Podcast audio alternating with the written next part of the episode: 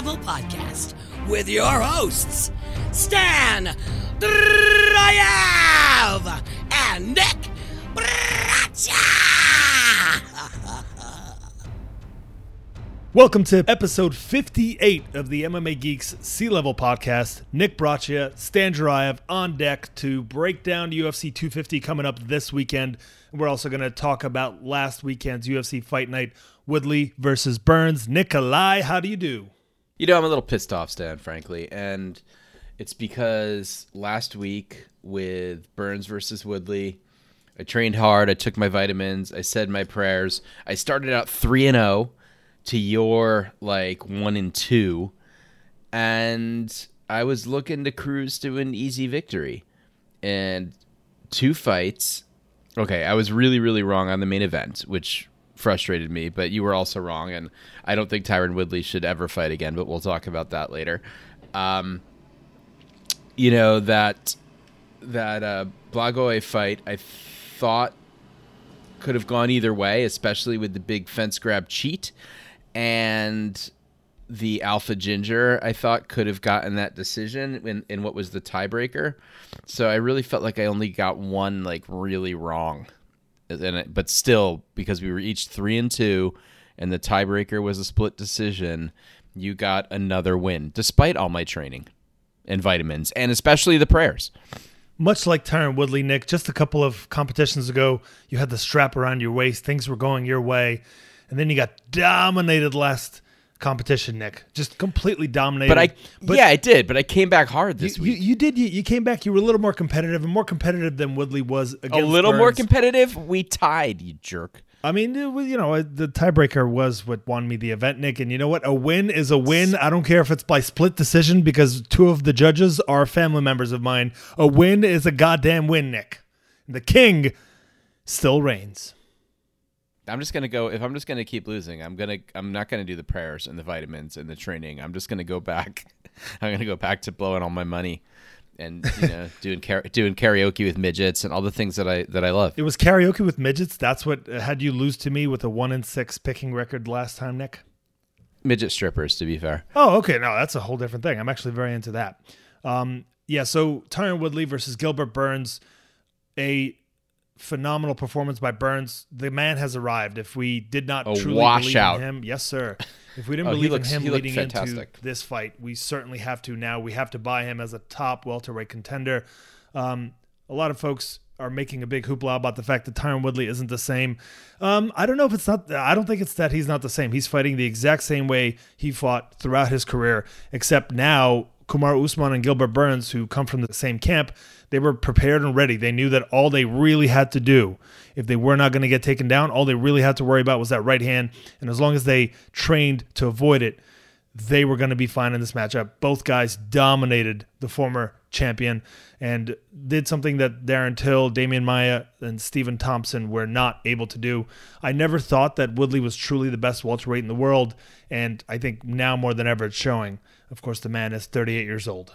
Certainly not. And there there have been and listen, he's a he's a great competitor who clearly has some kind of sports psychology issues and some insecurity and he re, he's rebounded in his career from embarrassing losses. The Nate Marquardt one is is certainly a resonant a resonant one, one of the worst getting styled on KOs I've seen. Yeah, that was his prospect loss. That was his, his prospect loss, but it was still a main event in a championship fight, True. certainly at a smaller organization, but one with a lot of eyeballs. Um, and he just when he's when he's in the cage, he looks he just looks like a guy who's lost. Um, in these last two fights, he's supposed to be an elite wrestler, and if you don't have your opponents worried about you know a terrifically powerful and quick like double leg, that's what opens up the possibility for for that right hand. It's he he's just kind of become a one trick pony and the announcers were saying and it's hard to say it's a no for sure if this is true, but if some of that twitch reflex is gone, if some of that timing was gone, he said himself after the fight that it looked like he felt like he was reaching. I I think it's back to the drawing board, but he's he's not that young. I don't need I don't need to see this guy fight again. I don't need to see him get um, you know, get, go to the Rashad Evans level of um, getting knocked out, you know, three or four times to finally push him into retirement. He won the title. He he knocked out a potentially diminished or potentially off the gas um, Robbie Lawler, but he also weathered and survived two, you know, ten rounds against Wonder Boy Thompson, and he did, you know, he lost uh, to Rory MacDonald, but he w- he was in there with the top guys, and he overall he's acquitted himself well. Just as his championship run was to some extent a product of timing, and let's face it, all champions are to some extent a product of timing. But he was, you know, timing was very favorable to him. Now timing is not so favorable to him, and it seems like the elite of the division, at least these two guys, and true they are from from a camp, but I don't think any of us would look at a Covington Woodley fight and pick Woodley after what we've just seen. Nah, absolutely not. Um, I can I can look at the rest of, uh, you know, the rest of the the the top ten, and I'm not sure which guys I would pick. I would pick Woodley over. Um, so I don't. Yeah, I don't need to see the guy fight again. I just don't. I mean, look, I think it's a little strong to say that he doesn't need to fight again. I, I hear you. He's not like super exciting if he doesn't land that right hand. And I think throughout his career, if you look at some of his fights, Damian Maia was a very boring fight. Darren Till was nothing happened until down until Darren Till ran into Tyron Woodley's right hand, and then Tyron Woodley was able to uh, knock him down and submit him shortly thereafter in the second round. Stephen Thompson was largely boring on Tyron Woodley's part. Stephen Thompson was actually the one pushing the pace in, in at least spurts of that bout until Tyron Woodley hurt him in each of the fights. One was a draw, one was a win. And Robbie Lawler, I mean, he exploded and it landed and it worked out for him, right? But if you look at what he has lost to, whether it be Rory MacDonald, Kamaru Usman, uh, Nate Marquardt, or Gilbert Burns, it's pressure fighters who are able to stay away from the right hand. It's really all that it takes. It's just that Darren Till, Damian Maia, uh, and Robbie Lawler. Well, Robbie Lawler didn't get the chance really to employ that game plan. Uh, Damian Maia and Darren Till didn't really have the either fight IQ or the skills to pull this off. Stephen Thompson did. For some reason, he just didn't perform like he should in that bout. But overall, I think Stephen Thompson, for him to look good, you need an aggressive fighter that's really going to take it to him for him to counter. And certainly that does not describe Tyron Woodley. So yeah, Tyron Woodley, certainly not a top five fighter anymore. I actually saw a clip of him talking trash to Gilbert Burns back when he rejected the matchup about a month ago and he was essentially saying like who are you? You're like a nobody. Like you got to win the fights. You got to win the fights that count. And you haven't done that. Like like you don't count. Like you, you got to you got to get a lot done before you deserve to fight me. And then this embarrassing loss it's bad. Woodley, again, I, have never found the guy to be likable, never found him to be entertaining outside of when he hits a big right hand or when he's on top grounding and pounding. He's nasty in that position.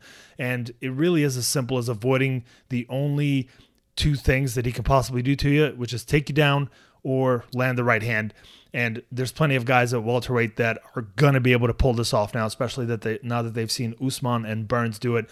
I definitely think that uh, Cody uh, Cody Cody Covington, Stan. I definitely think that Cody Covington would piece him up, and I think it was a bad style matchup for Woodley from the beginning.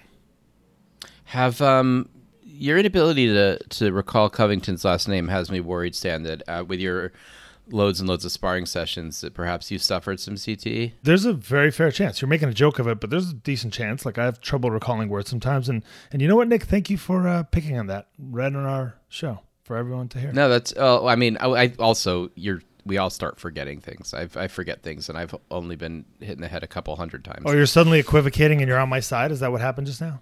I'm not. A, I'm not equivocating. I'm saying remember, like not remembering a few words is, is probably not you know is not CTE. No, I, I'm not sure that I have CTE or anything, but I do have trouble recalling things that I didn't in the past. And I'm not one to get hit a lot, but I've certainly taken some big shots over the years. Never been knocked down or knocked out, but you know, it's uh, I don't think I don't think that means that I haven't taken some uh, damage, haven't lost some brain cells, Nick. And you know what? Some of us can afford it more than others. Yeah, I mean, just the verbal jabs I've assaulted you with on this show alone. Um, so let's get on to the next. The next. So let's zip through the rest of the card. Augusto Sakai looked pretty good. His um, you know, I like. I, I think he was much much bigger. He looked he looked a weight class bigger uh, than Ivanov, um, easily. And Ivanov, I'd love to see at 205, but I don't know if he can do that. He's one of those guys that's kind of stuck in that. You know, there's a 55 pound difference, right? And that's a lot of weight. Um, so he did. He definitely looked like he was fighting a guy one or two weight classes bigger. Um, and Sakai's uh, kickboxing looked better to me than it has in previous fights. Um, it was a you know it was a, it was a close match, not a star maker, not a um, you know not a sort of on fire bout. But I thought Ivanov uh, did enough to, to win the first, and I thought he was on his way to win the third before that fence grab. So it is what it is. Yeah, it seemed to me like Ivanov was doing what you and I expected him to do in that first round, and I thought he took that round. Sakai is a little bit slower, right? He's actually worked on his speed and he's improved in that department. He moves pretty well, but he's not super fast, understandably but his kicks look good and it's real it doesn't matter it doesn't matter if you see it coming it doesn't matter if you block it. That's a gigantic guy throwing a, a, a, fair a fairly technical like you know what's his team in brazil? He train he's with those guys i think uh, he's with team nogueira i believe. Is he? Yeah. I mean you could, you could tell he's put in a lot of uh, muay thai sparring yeah, no doubt about it. And again, the guy, I've always been a believer in him as a prospect. The guy has all kinds of skills. I just thought the speed discrepancy would make the difference and the fact that Sakai is generally not busy. Now, Blagoy was taking it to him, or at least trying the majority of the fight. But in that second round, what changed was, to your point, the kicks of Augusto, but also more importantly, that Augusto was getting the last word in in almost every exchange. He was countering with yep. multiple shots as Blagoy was pushing forward. And then in that case, the speed discrepancy wasn't really as much of a factor if Blagoy was wasn't going to be able to uh, avoid the counter and then counter once again on his own. So really good win by Augusto Sakai, who's undefeated in the UFC, 15 and 1 overall. He's a real prospect at heavyweight, and this should get him a ranking in the UFC heavyweight division. Just because Overeem's coming off of a win, like put him against Overeem, I would like. I, I think that's it. a good fight. I, am I'm, I'm, very, okay. I'm, very much into that. Although it's you know a little bit risky to risk another prospect to Overeem, but I, I would enjoy watching that fight for sure. What were your thoughts on the Billy Quarantillo versus Spike Carlyle matchup, buddy? As uh, as advertised, Carlyle comes out like a maniac. Uh, looked really good. Showed a lot of tenacity. He, I mean, he he kind of fights to his gimmick, and that's not um that's not a that maybe that used to be I guess a recipe for getting bonuses, but I don't really feel like the UFC um works quite like that any anymore. So I think he needs to be a little more risk averse and temper on his cardio. It was very much a winnable fight for him. Some could argue that he did win, but uh, Quarantillo, Quarantillo uh, did. You know, he was great. He sur- he survived it, and he put some he put some really nice technical submissions on on Carlyle. He didn't get the tap, but I think that's has more to do with with Carlyle's toughness than Quarantillo's technique. Well, it's also Spike Carlyle is known for being really good on the ground as well. The guy's strong as hell. He yeah. has a never say die attitude. Like he basically blew his load in the first round, put out so much energy because he's used to finishing there. That in the second and third he just wasn't the same. But the difference between Carlyle and a lot of other fighters is that Carlyle kept trying his hardest right? Even though he was clearly exhausted, he was putting everything into everything he was doing. And that's really a mental thing that a lot of fighters aren't able to pull off. Like you can be tired, right? But not to throw anything, kind of like Anthony Smith generally does. When he gets tired, when he feels like you've got the advantage of him, he just doesn't throw anything. He won't give up, right? He won't give up the submission easily, but he just won't throw anything back at you that's worth uh, defending. Whereas Spike Carlyle you know, you still are in danger at every moment in that fight. And I agree with you. I think for him, it would be tempering his cardio. Maybe the COVID lockdowns and all that had an effect on his training, but he is still, you know, a character, an insane man. How about that walk off, Nick? In the first round, Carlyle, with 10 seconds left, was on top, dominating Billy. And then he just suddenly gets up after the clapper sounds and starts walking away as if he just knocked the guy out and Quarantillo did the right thing, got up and walloped him with the left hook as the round was ending. Uh, Spike Carlyle is a freaking character. He is insane, and I look forward to watching more of that guy. Yeah, entertaining fighter. Yes, sir. Roosevelt Roberts uh, did his thing against Brock Weaver like we expected. There's a reason he was a big favorite here, and he performed like he should have. Yep. Uh, the next, uh, we, Mackenzie Dern, uh, Hannah Cifers is like, uh, it was it was a little heartbreaking. I really like both these fighters. Dern showed up, uh, certainly looking a little more. I mean, competitive is the wrong word, but a little more focused, a little more fired up, a little less happy-go-lucky, um, and certainly in terrific shape. And uh, Hannah took it to her for the opening opening seconds of this fight, and Dern was clearly surprised by her power in the clinch, by the power behind her punches, and as the fight went to the ground, which I believe was precipitated by uh, a Cifers move, or maybe they got tangled up, but Hannah, uh, you know, had her in a good position, and then she stepped back she knew I do not want to mess with this, uh, you know, Brazilian black belt um, virtuoso. Uh, you know, on, on the ground, and she stepped back, and then she thought you could see her think for a minute, and then jump back in, and I was like, oh, and of course she got she got tangled up, but a little more experience, a little less heat of the moment uh, Dern gets back on the feet, and who maybe maybe it was going to happen anyway, but it, it could have been longer, and it was certainly entertaining while it lasted. Yeah, I think best case for Cifers is that it would have lasted a little bit longer. She's been finished on the ground three times in the UFC now. That's her weakness. You know, it is what it is. There's a reason that Dern was handed this matchup, and uh, it ended as most of us expected. Katlyn Chookagian actually went for takedowns, like you said she might, Nick. For the first time in her UFC career, she was getting that body lock consistently, first and second rounds. She only needed one takedown around. Once she did, Shevchenko was simply not getting up. She is a fraction of her uh, older sister, who might be the best pound for pound, skill wise at least, at least women's fighter in the world. Chookagian did her thing. Uh, good for her. She is a top. Chukag- com- yeah, complete martial artist and. It, sorry, I interrupted you. No, you can no finish worries. your thought. No, there. go ahead. Oh, um, the thing I loved about this is we've seen so many fighters, even if they win, uh, come off of a title a title fight loss and just seem very lackluster, a little depressed, a little I'm not sure where I'm going from here, a little tentative.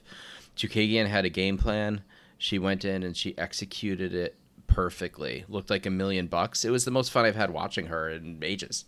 Yeah, I, I, agree. It was an entertaining fight. Her combination of actually staying in the pocket in that third round, the fact that she was actually going for takedowns, those body locks were really effective. Pounding away on the floor, uh, had her arm trapped at one point, was just a really the best performance of her UFC career thus far. Dan Rodriguez beat Gabe Green as we expected. Gabe Green looked like he was on steroids to me, man. It's a different kind of muscle tone that I've seen from him in the past. Uh, Jamal Hill, spectacular first round knockout over Klidson Abreu. This guy is going to be something special, Nick. I am a believer. He's still going to need to shore up that takedown defense, but the same could have been said about Israel Adesanya after his first fight or two in the UFC. Tim Elliott uh, blew his gas tank in the first round after dominating Brandon Royval. He just didn't have the training camp behind him, and Brandon's a young guy who was putting the time in. Uh, Casey Kenny beat Louis Smolka in the first round submission. Smolka he tends to lose by submission when that when he does get finished. And Chris Gutierrez spectacular leg kick TKO over the very talented Vince Morales. Really, Chris Gutierrez. This was a huge, huge uh, fight for him. A huge performance. Yeah, I mean it was a good card. I really, I really enjoyed the card top to bottom. I agree. We have a lot to look back on, but more importantly, we have a lot to look forward to. UFC 250. Nick and I are going to hit our draft picks and break down the card for you guys right after this. This is for the dozens and dozens of the MMA Geeks Sea Level Podcast listeners. Knowing that you're a bunch of social media influencers, mavens, and mentors, I'd like to ask you to use your prestige to let people know about the podcast. We put a lot of work and research into this series, and we'd love to grow our listenership and expose more people to it. If you know someone who's into MMA but has not given us a listen, give them a heads up. I mean, who doesn't want to hear Nick and I taking turns boasting about the prior week's results? Am I right? Back on the MMA Geeks Sea Level podcast, we're going to get into our draft picks now, Nick. Last week, you had the first pick and you had the tiebreaker. Didn't work out so well for you. Some of us take advantage of opportunities, some of us don't. This week, Nick, I get the first pick. There's 12 fights, even number, so there is no tiebreaker. We're each going to end up with six picks at the end of this episode. Nikolai, my first pick, I think it's no surprise to you, is going to be the women's GOAT. It's going to be Amanda Nunes to do her thing against the very, very tough, the talented on the floor, Felicia Spencer.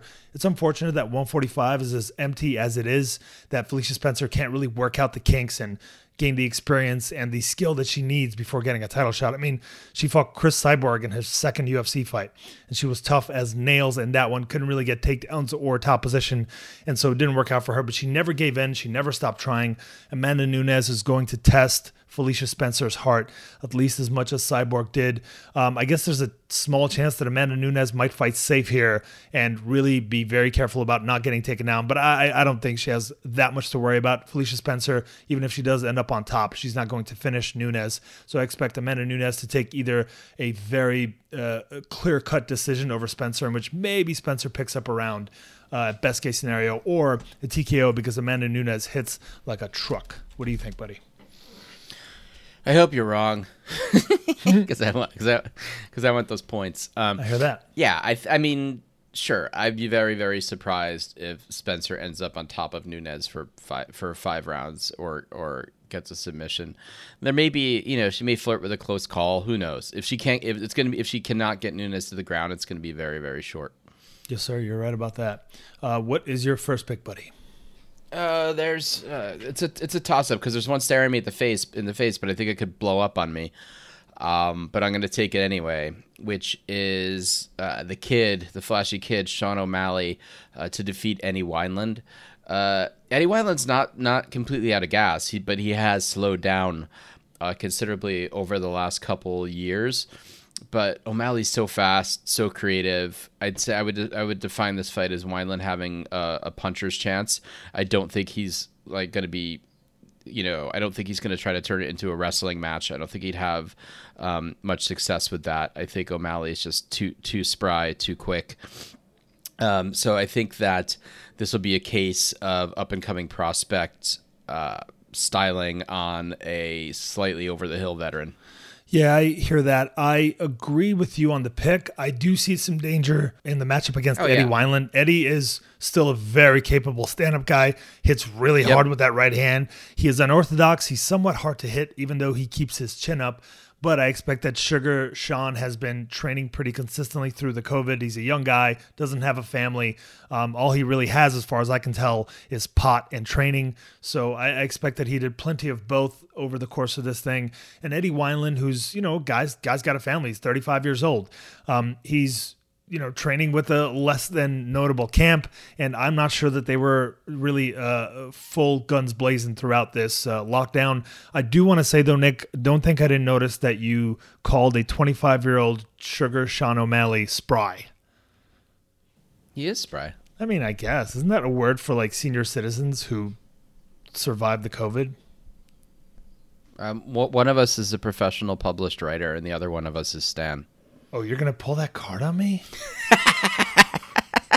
god damn it He's, you know, he's just like he's just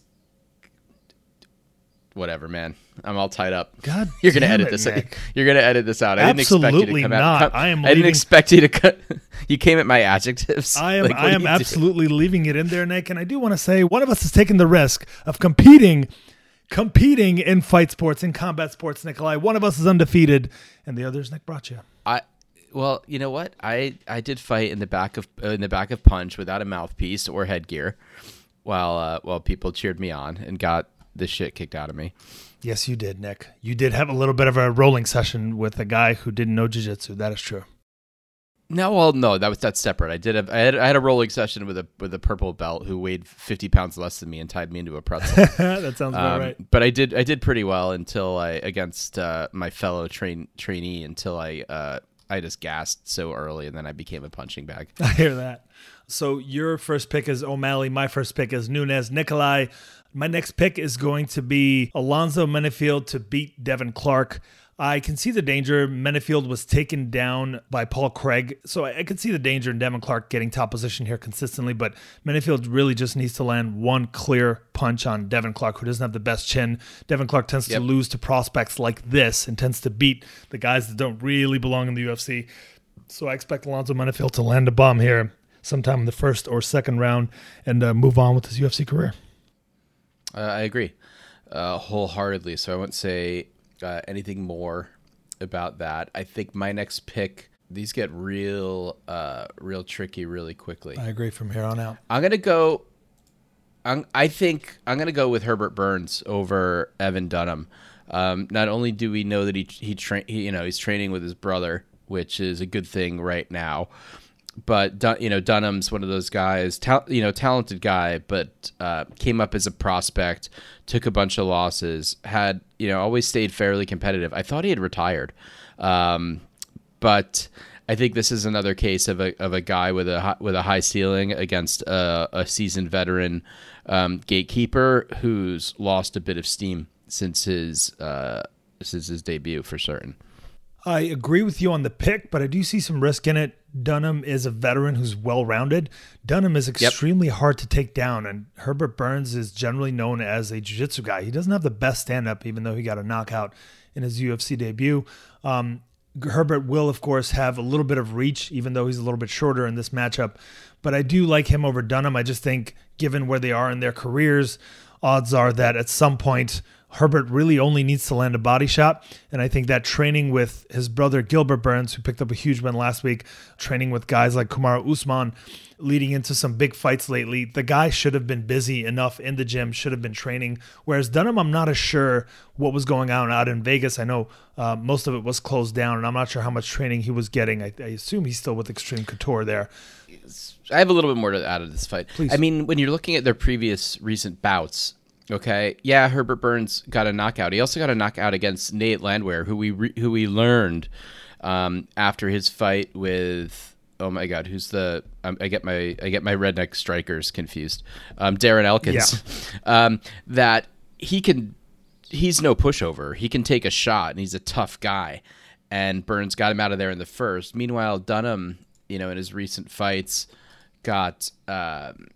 You know, he lost to, he got knocked out by Francisco uh, Francisco Trinaldo, which is nothing to be uh, embarrassed about. But he also lost in the first round to Olivier Aubin Mercier, who's not who's not exactly known for getting guys out of there. Yep. Um. So and yeah, that was two years ago, but it uh, it hasn't. Uh, it's been a while since Dunham has looked like the uh, the great prospect that he was.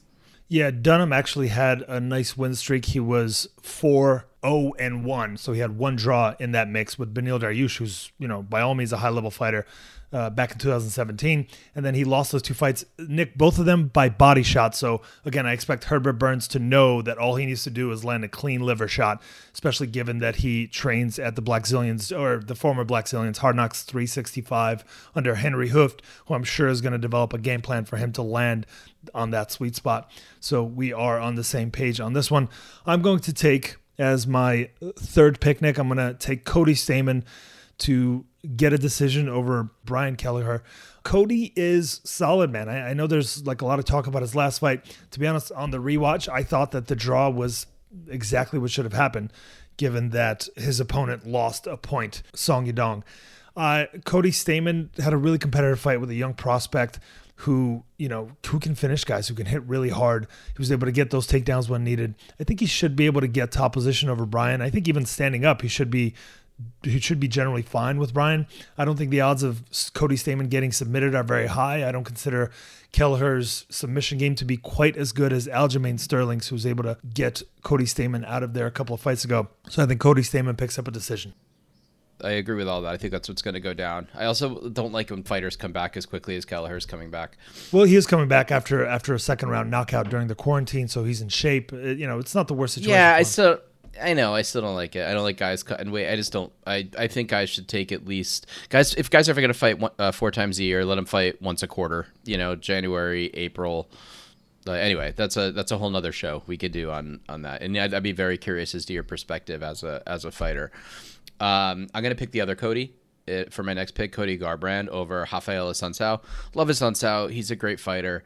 I think this is as safe a fight as they could give Cody based on his ranking and the level of competition he's at. Um, because he's very fast, he hits hard. Um, Assunção is not, you know, he's a little more susceptible. Um, he has been oh, after loads and loads of fights without being uh, knocked out. Did get finished by I believe Moraes, and Assunção is not known. Uh, as a guy with with one punch uh, one punch power. So the question, I think that um, if Cody gets dropped um, in this fight, then we can really feel like his his his chin is compromised. I think um, this should be a, a, fight where over three rounds he's able to um, style, you know, style on the feet and get some of his swagger back. I don't think it'll be easy, but it's. I think this is a fight that's set up for him to win because he's a, he is a bankable star. Yeah, I agree with the pick, but I consider this to be an extreme pick. I mean, I've got a couple of picks before I was going to make this one. I just feel like it's risky to bet one against American Top Team, which has been doing really well through the COVID. Two, the fact that Cody's on a real downswing, whereas Rafael Assunção, yeah, he did get caught by Marlon Moraes and he did get beat by Cody Sandhagen in a competitive fight. I just feel like Cody, you know, coming off a couple of losses, he's now been training with Ricardo Almeida in New Jersey. A little bit of a switch up from his team alpha male training. So uh, I do feel like Cody's in this kind of odd place. I think he's coming off of a couple of injuries, two knockouts. So it's a risky one, especially with Rafael Assunção. Recently, more than ever, he's been landing that right hand and knocking guys down with it, if not out. So I definitely see the danger for uh, no love in this one, but I do very, very tentatively agree with your pick. My next pick, Nick, and uh, again, the rest of these are absolute pickums, so I, I don't really blame you for taking Garbrandt in this one. I think I'm going to take Charles Byrd, who hasn't really looked that great in the UFC thus far, against Maki Pitolo, who's looked a little bit worse. Byrd yep. is an athletic guy, uh, good takedowns, pretty explosive standing up, even though he doesn't necessarily have a whole lot of power. Uh, more importantly, he trains with Fortis MMA, which, in my opinion, is a top level team.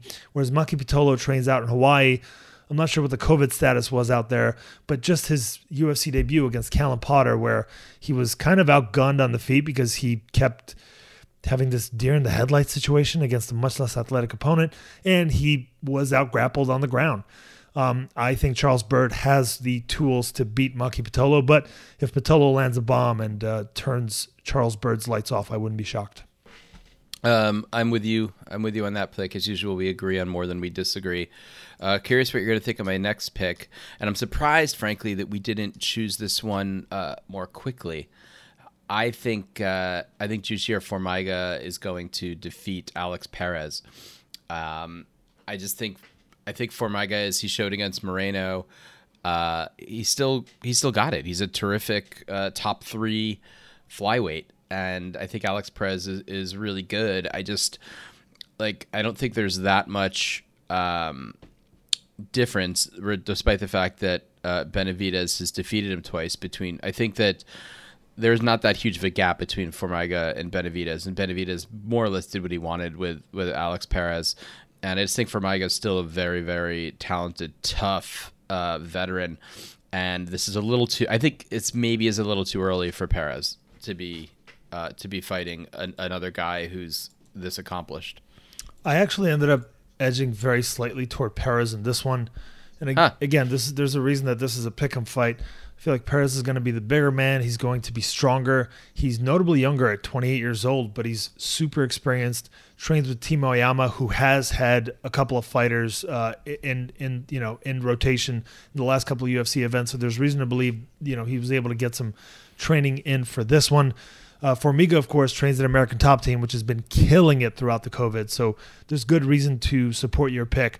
Um, I just feel like Alex Perez, yeah, he did get caught by Benavidez in that first round. I think Benavidez ended up having to finish him twice because the referee kind of came in and out uh, in the middle of that round before uh, kind of the end of the round where Benavidez had to TKO him again. The thing about Perez is he doesn't really get taken down.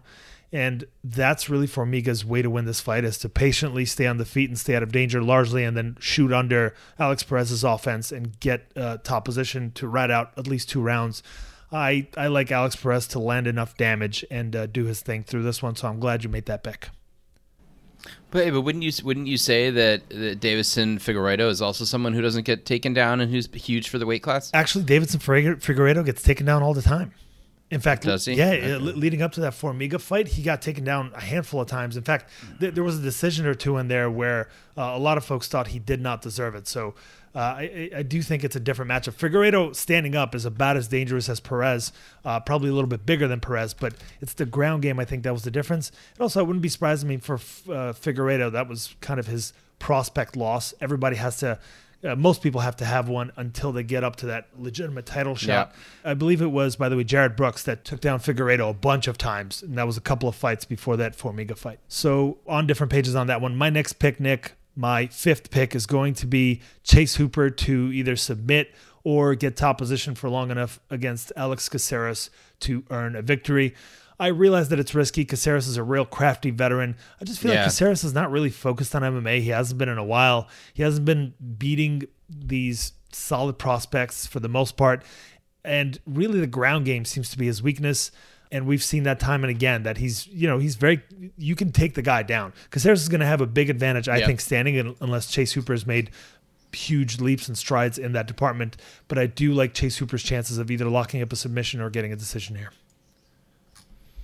Yeah, I was kind of. I could go either way on this one because didn't didn't Hooper take a bunch of damage from Steve Peterson before uh, he won that fight, or am I misremembering? I don't think he fought Steve Peterson.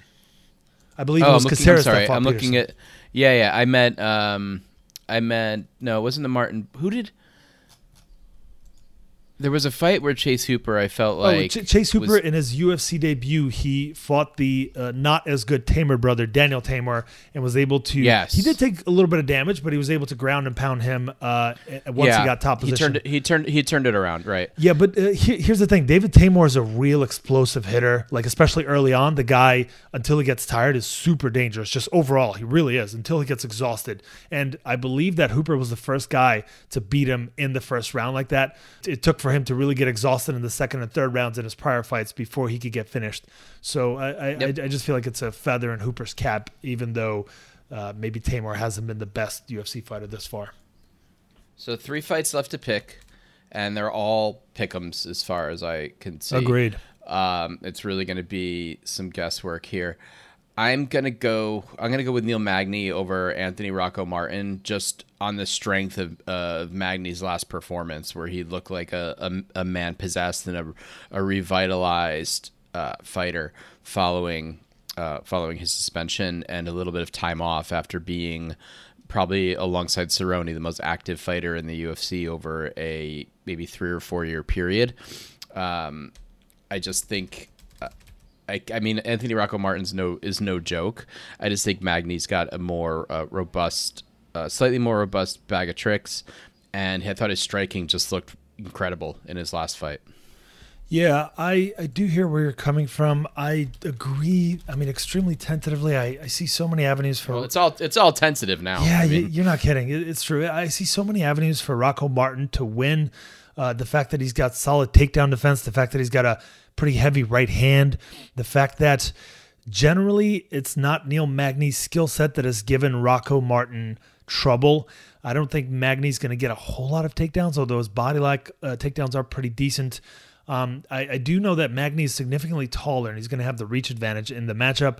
I know that Magny trains at elevation, which means he's probably going to be in excellent shape.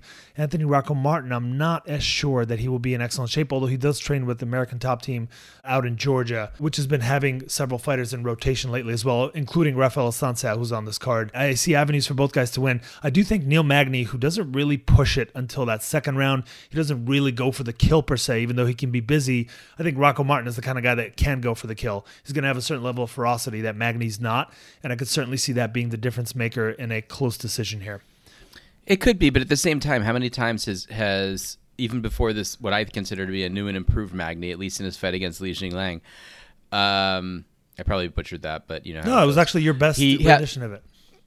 Uh, okay, so there have been plenty of fights that I can that we can think about. Whether it's, I guess, um, Silva, if I recall, certainly um, Hector Lombard, um, fights where uh, Magny weathered. Magny's very, very good at weathering the storm and coming back strong um, off of his gas tank. So I'm not, I'm not as worried about it because I feel like he has. Um, he's a take a licking and keep on ticking kind of guy for the most part. There have been a couple guys who tested that, like Lorenz Larkin and Santiago Ponzinibbio, Right. Ponzinibbio. But um, I, th- I, I don't know. I've got, I have faith in this new in in Neil Magny, probably 3.0. We could call this. Uh, I will say quickly though that ever since moving up to 170, Rocco Martin is five and one, and his one loss is to Damian Maia, and it was a majority decision, so it wasn't even like clear cut. He did pretty well against Damian Maia, considering. So He did. Uh, he really is, in my opinion, putting it all together. He's a high level fighter at this point. And Neil Magny wasn't really always able to pull the trigger. Like it's kind of a 50 50 uh, chance in a fight like this, which obviously is the reason it's one of our last three picks. But yeah, we're, we're largely on the same page. I am talking myself into uh, kind of favoring Anthony Rocco Martin. At this point, at this moment, Nick, I'm changing my pick, even though it doesn't count toward our draft competition. My next pick, Nikolai, my sixth pick, the final one. There's two fights left, and that's Sterling versus San- Sandhagen, and then Heinisch versus Meerschaert. I'm gonna pick Gerald Meerschaert. I don't know why. Um, he's a Yeah, finisher. uh, he's gonna have a good bit of yeah. height and reach, and Ian Heinisch gets taken down a lot. Even though Meerschaert is slow as hell, he'll probably not be uh, uh, landing a lot of his offense. I think part of it does depend on Heinisch's uh, gas tank as well. But I guess I'll lean slightly toward Mir- who, you know, if he can get takedowns like Ian's other opponents, he can actually good get get good position, and he's a real danger in, in that in that situation. Also, Meerschaert is a real finisher, so I, I, see a chance for him to possibly finish here as well. But again, this is a pick 'em. There's a reason it's my last pick. It's real close. I think that was kind of where I was. I was going as well. I mean, Heinisch seems to be a guy who kind of no, he doesn't really. I don't want to say he fights from underneath. It's just I'm always pulling for him, and he's he's a tough guy. He's a tough guy to root for because when he looks great, he looks great. It just does. He just doesn't look great enough. Meerschaert in that last fight against um, who's DC's boy that should be fighting two weight classes down. Darren Winn. Yeah, against Darren Winn, he took a insane uppercut, kept you know kept going. Meerschaert in top in top position is a is a very dangerous thing. Um, and he's probably going to get it over the course of, of three rounds. So I could see potentially an arm triangle or something like that. Yeah. Uh, the so this is the next pick, mine, or is it just, is it a tiebreaker pick? Uh, it's the last pick, no tiebreaker, since there's 12 fights on this one. Oof, this is such a hard one. I'm convinced I'm going to get it wrong. I mean, this is one of those fights that almost comes down to camp for me. Like the New York area has been a mess. Longo Serra, although still a, a really terrific camp, do, it's not the East Coast camps for some reason. It seems and I, I, say this both to like the Mark, uh, both about the Mark Henry crew for the most part, the Mark Henry Almeida crew, which I think is still run crew. I actually, actually think their their ladies have been doing really well. Their lady, you're right. Their ladies have their ladies have been doing well. And by the way, Cody Garbrandt trained with that team leading into this fight, and you picked him. Just saying. I did, but I didn't. I actually didn't know that he had switched camps. Uh-huh. Um, I don't know if it's permanent. By the way, it might just be for this fight. Yeah, a fighter like him working with Mark Henry on boxing though, when he's primarily a, a very fast and slick boxer, like uh, that seems okay to me. But they don't seem like a camp with momentum the way that uh, the way that the guys in Colorado, which I believe is where Corey Sandhagen trains, correct? Yes, sir. Mm-hmm. Yeah, this is just a real tough one. I mean, I believe that like Sterling's path to victory. I think I think Sandhagen is a better striker, um, and I think he's probably a better all around fighter. The question is if if Sterling, um, who is a D three wrestler, uh, and has you know has that has that base, has that background, can keep top control and avoid Sandhagen's pretty good bottom game. And this says this fight has split decision written all over it. Um, and in those cases, I tend to go with the guy who is more likely to get points for top control but I'm gonna I'm gonna take the long sh- what I consider to be slightly the longer shot, um, and say that Sandhagen does enough uh, does some some really great things standing up that has Sterling uh, fighting from behind uh, for large portions of the fight. I th- and that's a bet. That's a long. That's a long shot bet. It's maybe it's just what I'd like to see, um, but I think that's what it's going to come down to: is top control versus like creative striking. Yeah, Sterling is 18 and 3, right? A phenomenal record considering probably yeah, his last 10 fights I think were in the UFC. Probably maybe a little bit more than 10 actually. Like he's really put together a solid career after experiencing a couple of losses, uh, close decisions to Rafael Assunção, Bryan Caraway, and then he got caught by Marlon Moraes. Whereas Sandhagen, he's really, I mean, he's undefeated in the UFC thus far, even though he had a couple of moments that in his UFC debut, namely where he was caught in an armbar and just like f- toughed his way through it, finished uh, Yuri Alcantara shortly afterward. Since then, it's he's been rolling through Mario Bautista, John Lineker, Rafael Assunção. Lineker fight was extremely close, and a lot of folks think maybe should have gone the other way. As of this very moment, even though I had Corey Sandhagen written down, I'm gonna lean toward Aljamain Sterling. I yeah. think you have a point about the fact that Corey Sandhagen's camp has been up and running, whereas Sterling's has absolutely not. In fact, Sterling's head coach Ray Longo is not going to be out there with him. It sounds like he's staying quarantined, really, you know, keeping safe because I think he has some underlying health issues that might put him in serious danger of this virus. So there are a couple of things that are in Corey's favor here.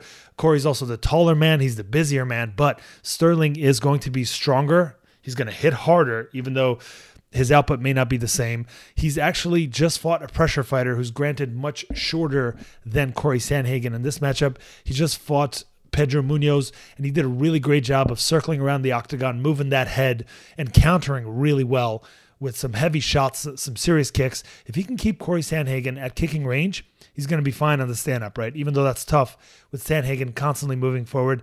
On top of that, I think Sandhagen gave up multiple takedowns in his last fight to Rafael Assunção, who's also competing the, at this event. And if Rafael Assunção can take him down, I think Sterling can as well. And on the ground, Sterling, I think, would be a little bit more dominant than Assunção was able to. It was kind of a scramble fest with Sandhagen and Assunção. I think Sterling should be able to actually score some serious points. Maybe a small chance of a submission, judging by the fact that Sandhagen has been in trouble in the submission department in his UFC career. But we've got, you know, a couple of you know, jiu-jitsu aces as well here. I mean, Corey Sandhagen is a brown belt at this point. He's no pushover in that department. I am at this moment favoring Sterling very slightly, but the fact that it's a smaller cage will favor Corey Sandhagen as well.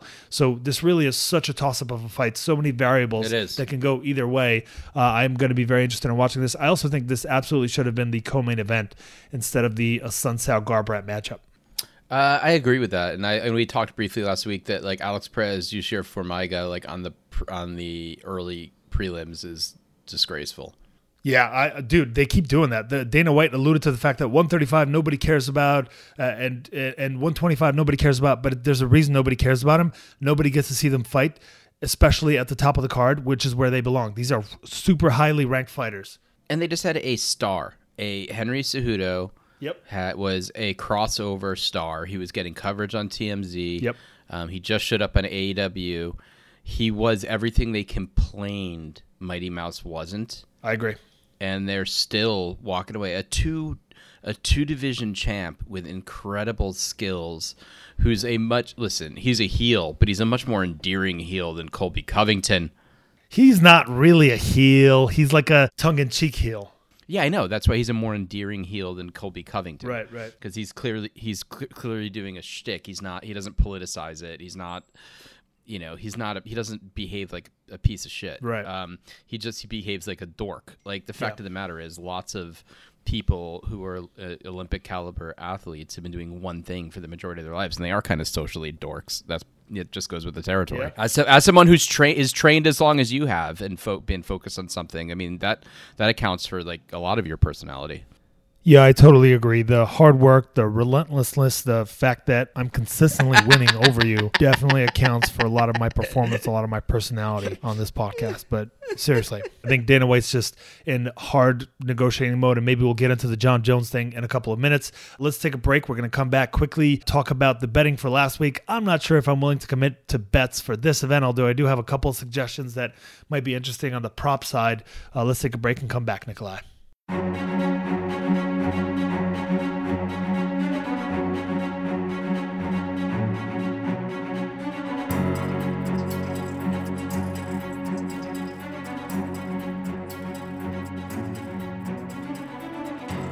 We are back here to give you guys the MMA Geeks betting guide. Last week didn't go great for me, Nick. I only put 80 bucks up between two bets. Uh, put some money on Spike Carlyle. Uh, lost 40 bucks on that one. That decision could have gone either way. And then I put 40 bucks on Abreu, who, you know, didn't work out for me either. He got caught pretty early before he was able to get his takedown game going. So n- not a great event for me, but not a huge loss. This week, I'm not really that like committed or excited about any major bets here. So I'm just going to throw out a couple of $10 bets that might be interesting kind of props that, you know, you can take advantage of some of these odds given the likelihood of these fights finishing a certain way. Caceres by decision at plus 320. I figure that's worth $10. Hooper by decision at plus 400. Uh, 10 bucks to win 40. I, I, think that might be worth a little bit of a gamble there. Meerschaert inside the distance plus 270. 10 bucks to win 27 maybe 20 bucks to win uh, what is it 54 if you're if you're willing to risk it. Cody Stamann by decision minus 135 i actually think considering he's a big favorite as a straight bet i actually think it's he's not likely to finish kelleher who has been finished granted a few times in his ufc career. I, I just think he's not super likely to finish you him. s- yeah. Let me jump in for a second. You see cody Stamann at minus 135 by decision specifically. Oh, by decision. Got it. Got it. Okay. Thank you. yes, you. sir. Um, so I would recommend investing maybe 30 bucks into that one. And just to be safe, maybe put five bucks on Kelleher by finish at plus 400, five bucks to win 20. And then we got Menifield by finish for him to knock Clark out minus 150. Those are pretty damn good odds. I'd recommend honestly 75 bucks on that one. And then just to be safe, if you want to kind of hedge it, you can put a little bit of money on Clark by decision, his opponent, at plus 375. If you put 10 bucks on him, maybe 20 bucks, then you're covered on the loss and you and you kind of have a win-win as long as the fight ends in one of those fashions. And then Evan Dunham by decision at plus 360. I think that might be worth a ponder. I'm not going to invest in that, but but I think that's something maybe to consider. You got any uh, betting of advice for the folks, yeah, Nick? There's I think there's a lot of interesting underdogs here for the um, adventurous wagerer. Uh, I think Juicy and Formiga at Juicier Formiga. I'm sorry, I'm working my pronunciations after you gave Formiga, me. Nick. Formiga. Formi- motherfucker. Juicier Formiga. um, at plus 115. It's Hussier Formiga, Nick. Who- oh, you're upset. I could I could just feel it. my next uh, I think that I think that Gerald Meerschaert these guys should just change their names like you did. Your name is way more simple now. I actually did change the spelling of my name. Yeah, he w- went from something I can't say to Dryev. Yep. What was what was it before? It was drive before. It was just spelled really funny. Oh yeah. It was like I, I don't know, like when we first came into the country, immigration was like, "All right, you're drive. Okay, this is how you're gonna spell it: D Z H U R A Y E V." Like, is that really necessary? This DZH shit? Like, where did you come up with that? What is it that made you put three consonants together to start my name? Scrabble. Uh, so the other, um, I think Antonio Anthony Rocco Martin. I said that one right. Anthony Rocco Anthony Rocco Anthony no Anthony Rocco Martin. It, it, pl- at plus one twenty is good. Couldn't help fucking an American's name. Correa Sandhagen at plus at plus one hundred uh, is good, and uh, Rafael Assunção uh, at plus one twenty five is a good bet. I, I would put ten bucks on all those. Okay, okay, I- I'm into. Yeah, we're, we're not wagering a whole lot. We're not making taking major risks on this event because again, it's it's kind of a weird card. There's so many very very competitive fights, so that all makes sense. Speaking of uh, Dana White and negotiating with whether it be Henry Cejudo or John Jones. You know, you've you've seen this back and forth between Jones and Dana, right? Uh, Jones mainly on Twitter, where you know he has the loudest speaker, I suppose, and Dana White generally in scrums uh, back and forths about Jones allegedly asking for $30 million to fight Francis Ngannou. Jones claiming that a number was never even spoken about, that the UFC just refused to to up his pay in any way. I think this whole idea that like the UFC doesn't have ticket sales now, and for that reason, fighters can't possibly ask for a raise for a huge fight that'll draw pay per view revenue is ridiculous. It's Dana White being a douchebag promoter that he is. I'm rarely on John Jones' side, but on this one, I'm kind of rooting for him. I, I hope that he has the cojones to actually take a stand and force Dana into something. It's interesting because after Dana kept talking about how John Jones is asking for major money and he doesn't deserve it, he's not an earner, you know, he's not a numbers guy. John Jones basically said, "Fine, I'll vacate the title and you could have somebody else fight for it."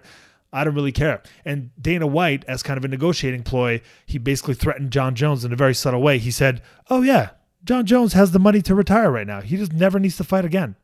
And I just think it's interesting to kind of see this whole thing play out in public. It's very interesting. There's a longer conversation to have there about the UFC essentially being an organization much, much closer to the WWE with respect to talent um, versus boxing, which fell apart because it ended up being uh, fighter driven and per, like and promoter, like individual fighter promoter. Um, or fight manager, I should say, uh, driven versus the integrity of the organization. And there's always going to be push pull there and, and pros and cons.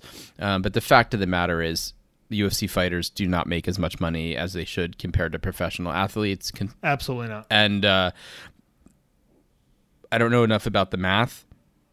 I think that um, you know, I think that once once you're once you are on a televised card off of the early prelims, um, I also think they should be using those those early prelims in a different way than they are.